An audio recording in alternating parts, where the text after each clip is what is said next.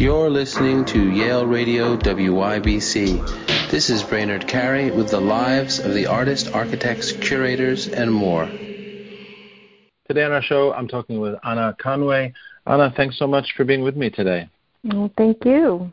Anna, we're going to talk about your, your current show at Fergus McCaffrey, but I'm I'm also curious. We're we're talking on December 10th in 2021. It's been um, it's been a tough year. How how did the last year impact your your practice? Uh, I have an only child who was nine at the beginning of the pandemic, turned ten, and um, now eleven. I guess yeah, it's it's stretched out. Right, March she turned ten. Yeah, it's it's she's gone through three three ages during the pandemic. So I guess I think of it as that kind of before the pandemic and this kind of ongoing as you know in her in her school she's constantly having to deal with covid exposures and closures and so on. So it's it's been um i feel like i i became a kind of a playmate for for a child over this this last you know period of the pandemic which was very strange. And she actually ended up I ended up teaching her, or you know, she had remote school in my studio, which is what she wanted. She didn't like being separated from me, so I set up a table. So it's been pretty weird to have to try to to be a painter and a parent, and there the, everything was just very blurred, of course. So it's been it's it's it's been challenging, of course, I guess, but beautiful in a way too. Like some you know, like challenges tend to be beautiful and really hard. And did that affect the the narratives or the or of what you were working with, or the the paintings themselves? Do you think? I mean, it's that, that's such a, a total difference, right? You're saying it's both, you know, something kind of wonderful and really challenging. Um, yeah. Did, did that change anything in your in your work itself? Oh, for sure. I for sure. In fact, oddly, I'd had in my head a a painting of a it was really really about being a mother of a son. I don't i don't have a son. I have a daughter. But um i i just for some reason imagined i'd always thought as a as a a little kid that i would have a son for some reason. And i i i was imagining this space in a kitchen a very congested space where where the the mother lived. She was a single mom, and and I I painted this kitchen painting, and it's in the show, and and it it it was I think it was about falling into a trance while you're a parent. Um, I mean, sometimes at the end of a painting, I figure out maybe what it was about in a in a strange way because the the impetus to keep making a painting comes from the painting itself really to me and pushes me along. I always imagine that I'm going to suddenly make really loose kind of sexy paintings that are gestural and and I you know, I I love paintings like that, but those are not the paintings I end up making and so in some ways um they're a slow burn working on them and they're they're intense. I, I feel about my own paintings that they're very intense and that this period of painting during a pandemic with my child nearby always it was very distracting having you know thinking about her in the next class and logging on and off and technical problems and um that was very strange and distracting having someone constantly there but but yeah, certainly like that kind of intensity of trying to concentrate on something else and be lost in in my own trance. And i used to do that when i was a parent. I would suddenly you know my i would be keeping one eye on my kid at a park and i was just so far away mentally. And it happens i think a lot to parents. And i didn't have another child for her to play with so it was it was kind of intense. Sometimes I would be trying to think about my own work or just just in another place while I was also physically, you know, doing dishes and you know, trying to keep things together. So I think that that juggling act was is definitely inside the two of the paintings that I made during the pandemic, which are very big paintings actually. Um, and, and it is one of the paintings we're talking about uh, fishing for minnows in the back of a whale. Yes, yeah, that's that's the painting, the, the kitchen painting that I'm talking about, and um,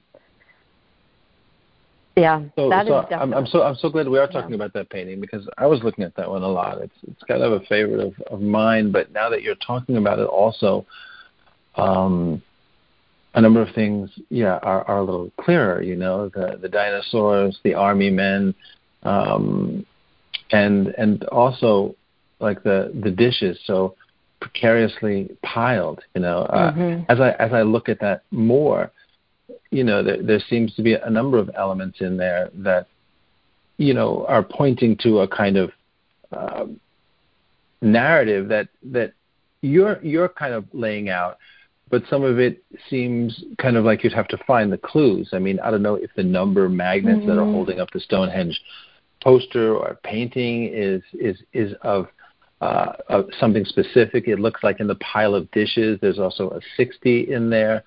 Um, mm-hmm. are, are these kind of um, I don't know personal or uh, kind of personal iconography of your own that that's referencing something that that only you understand? I, it's funny.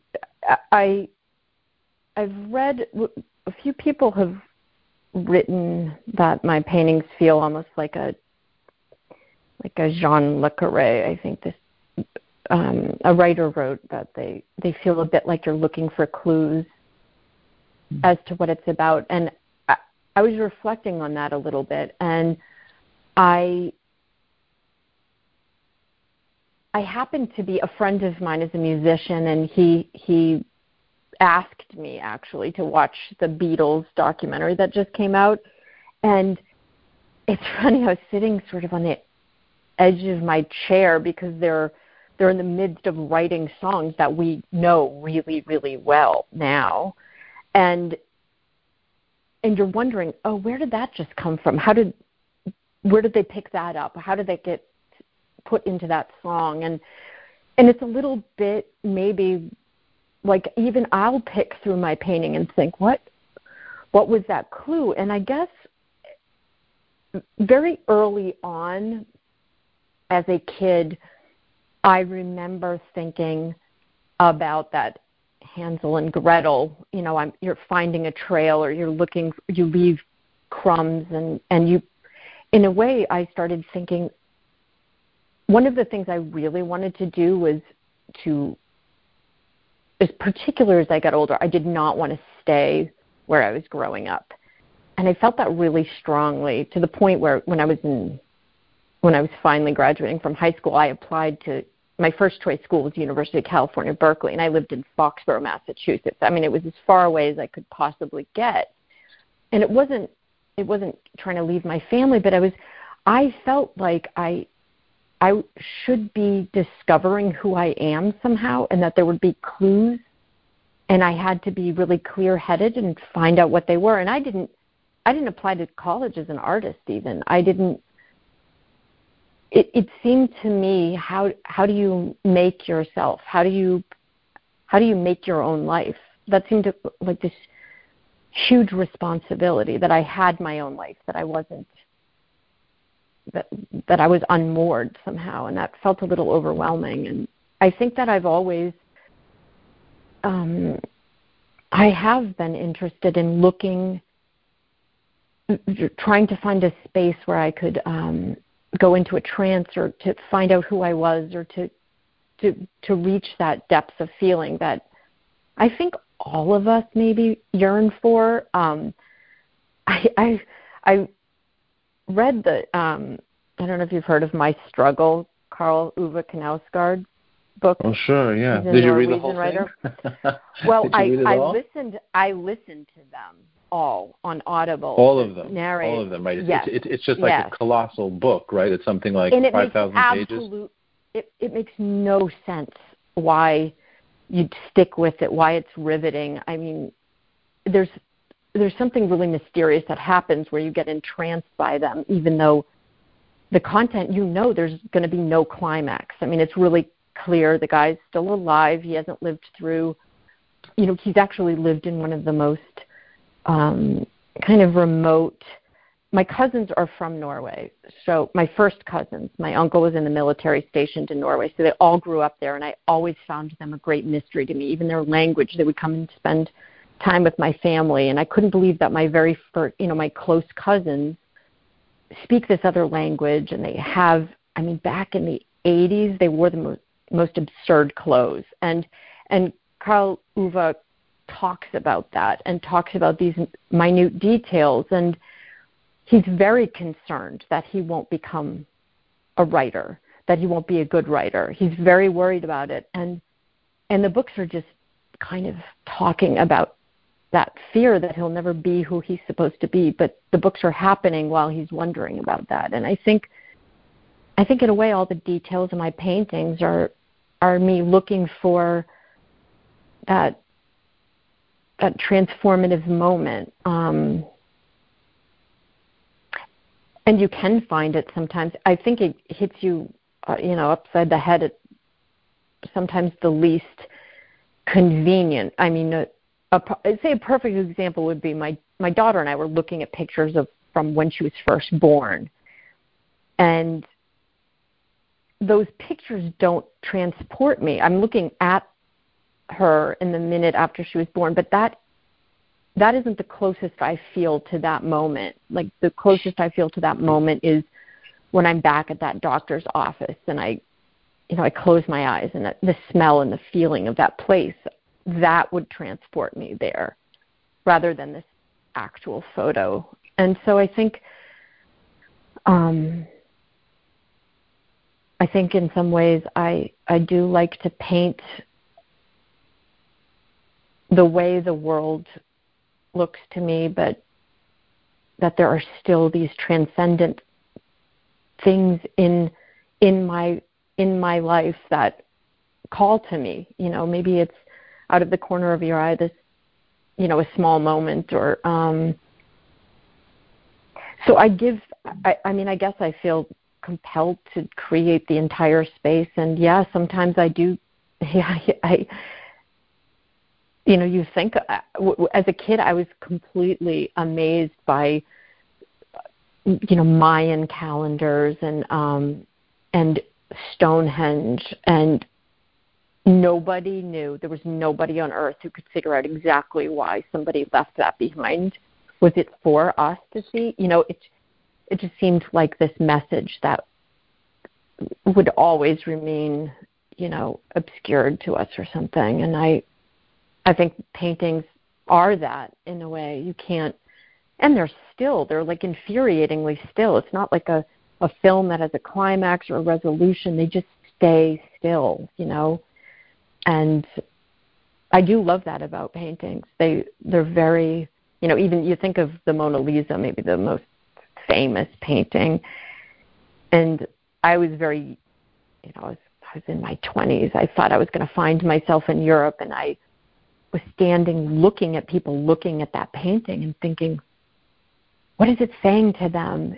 I don't know what it's saying to me. What is it saying to them? And we're all just waiting, and it's and it's always very quiet, you know, in a gallery like that. And and Mona Lisa looks infuriatingly still. And if you stare at her long enough, she, it looks like she's moving, but that's just, of course, your brain just almost can't tolerate that amount of stillness, I suppose. But um, right. I don't know if that clarifies anything, but it does clarify a lot, and it, and it also, you know, seems to relate. I mean, of course, directly to all your work, but um, also thinking of uh, the painting Arc, which is also a new painting and um, huge, the same size as uh, as as fishing for minnows in the back of a whale. Yeah. Um, this one also feels like paintings within paintings, and, and seems to reference everything you just said. Though there's also these kind of worlds within worlds here that, that yeah invites us to somehow look closely, look very closely at the painting to try to mm-hmm. understand mm-hmm. what's happening because at, at first glance or even at, you know, 50th glance, it's not completely clear. Um, so this is also what you're talking about, right? And, and even the, the term ark Yeah. seems to be this kind of uh, um, metaphor for what you're what you're saying, and, and, and, stop me if I'm reaching too much, but this this kind of uh, we don't understand the arc either, or, or, or that story quite, and uh, but it's fascinating and it's impossible to let go of somehow, and, and thinking that there there might be a real one somewhere, and that there's something inside it that. I mean, they're very childish. Those are extremely.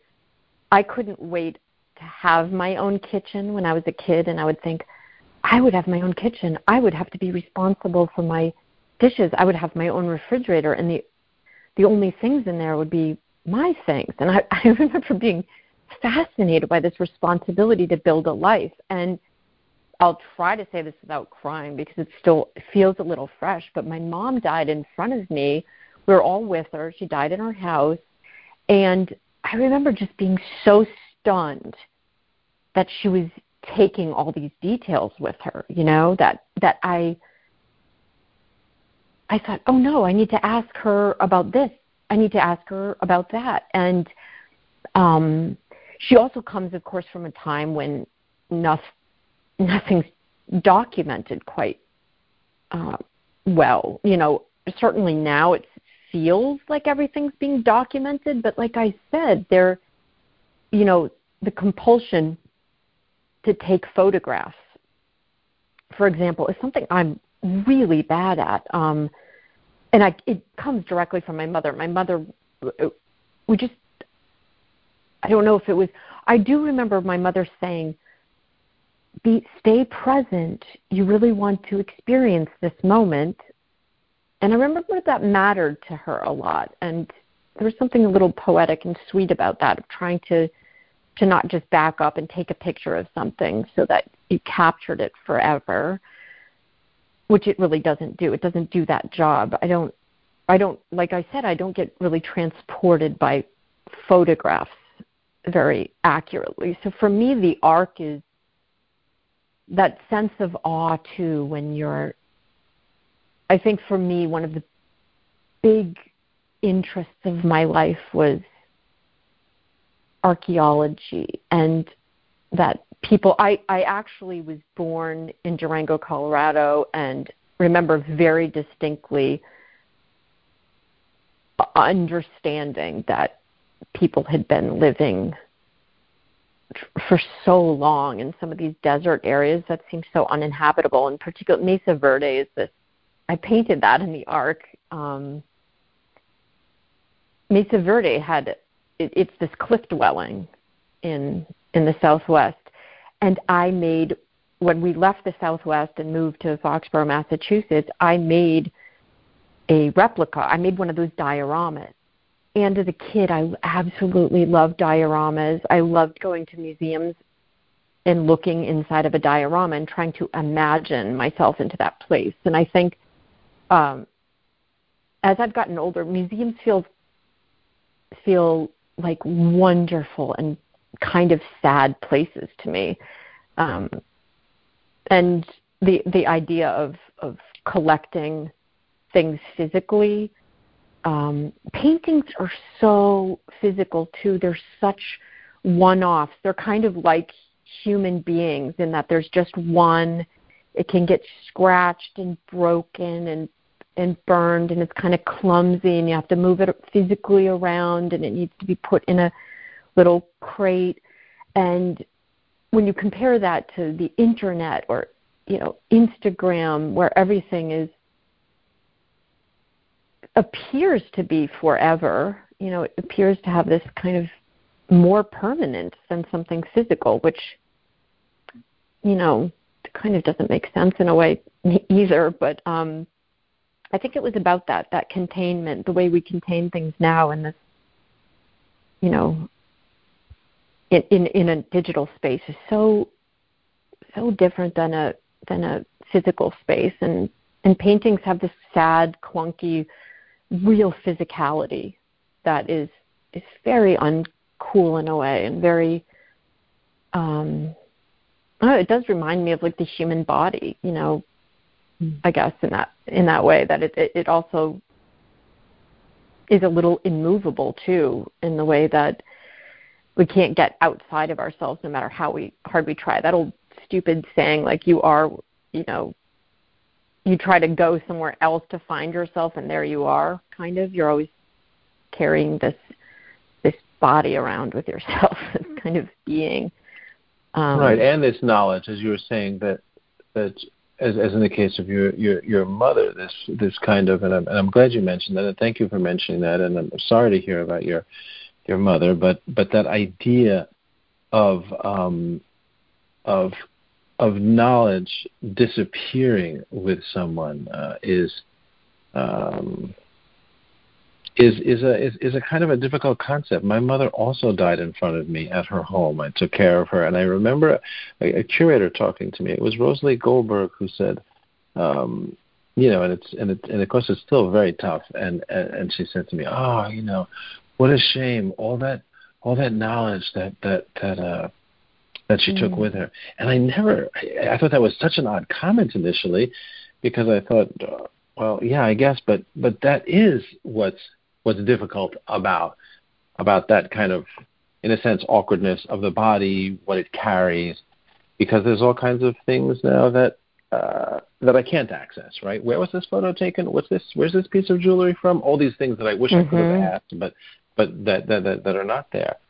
Um, yeah, they're like Stonehenge. that they become that kind of unknowable thing that oh, I don't, I don't know that I'll. This puzzle will never be sorted out, you know, and you can't ever reacquaint you yourself with her perspective. Of course, you never could.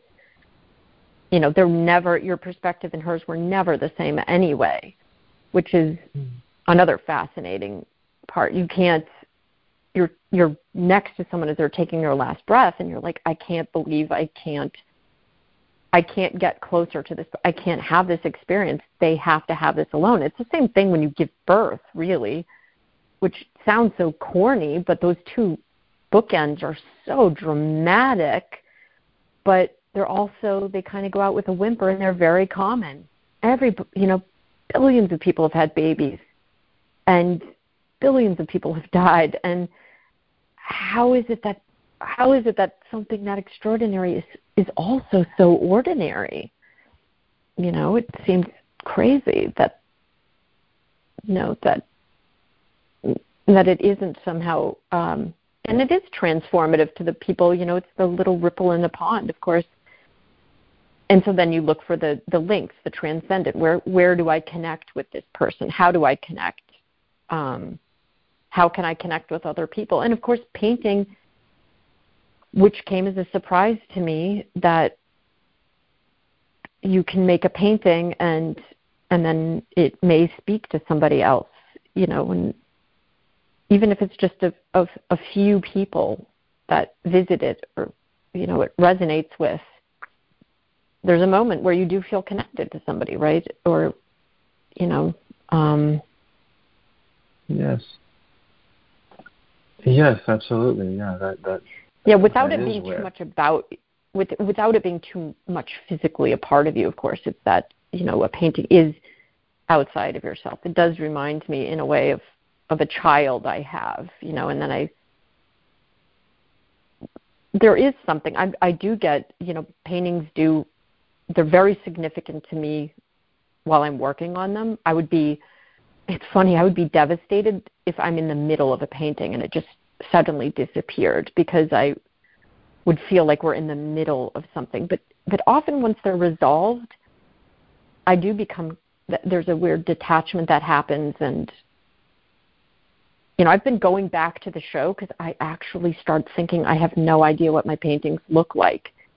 And so I go back to check on them somehow to see like wait what what did you look like again? How what was the space of you know, and unsurprisingly to me now looking back, I tend to go from a very claustrophobic space to a a much air, you know, a space with a lot more air and meaning meaning the space inside of the painting. You know, those two paintings, one is a vast space and the other is a very congested space.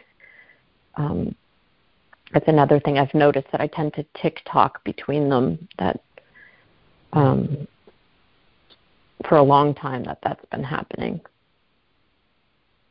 Thanks. Yeah, I, I, I love that idea of, of, of going back and revisiting and and kind of learning more from them. Um, Anna, it's, it's it's great talking to you about this. I, I appreciate uh, you being so forthcoming about things that, that are so intimate. And um, and I, I want to ask you one more question that's that's really off topic. Sure. But what are you reading at the moment? Oh, I just well, I I feel a little floored by this book that I just read um, that someone who saw my paintings recommended. Um, it's called The Unconsoled. Um, and I, it's a really hard book because it's a little bit infuriating. It's about a pianist who keeps trying to get to his concert and it's a little bit dreamlike in the sense things keep getting in the way and he keeps meeting people who distract him and he keeps saying listen i, I really wish i could help you but I, I have to keep going. But then he gets involved with them and he keeps being distracted over and over and over. And it's and it feels like a thriller. Of course what your body feels like you're reading a thriller and it's absurd to think that because it's just someone who's trying to get to their piano recital and afraid that they're going to get there late. And that and it's really that thing about i mean it's it's truly about what is the point you know in a beautiful way. And i mean it's it's it's it's the author. He's um a british uh japanese author and he wrote never let me go and um he also wrote um, Kazuo Remains Ishiguro, of the Dead. Correct. yeah, yeah, yeah. Oh, Ishiguro, I yeah. thought it said his name. Yeah, sorry. Um, but but Unconsoled is is fabulously weird and um, was completely worth it. And I feel kind of wrung out by it. It was a very strange book and wonderful, actually, infuriating in the beginning, and I kept wanting to put it down. But um, and actually, I was just thinking. Somebody said the other day that seeing my paintings was like reminded them of George Saunders stories, and I love George Saunders. And my mother's favorite book uh, I was asking her the week she was dying of her favorite books, and um,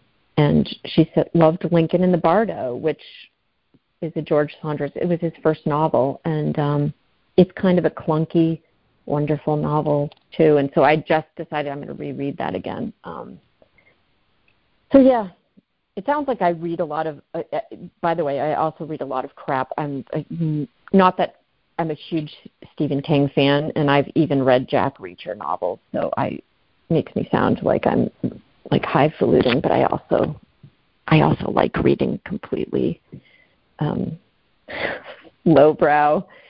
Uh, Pulp fiction, right? yeah, so super embarrassing stuff.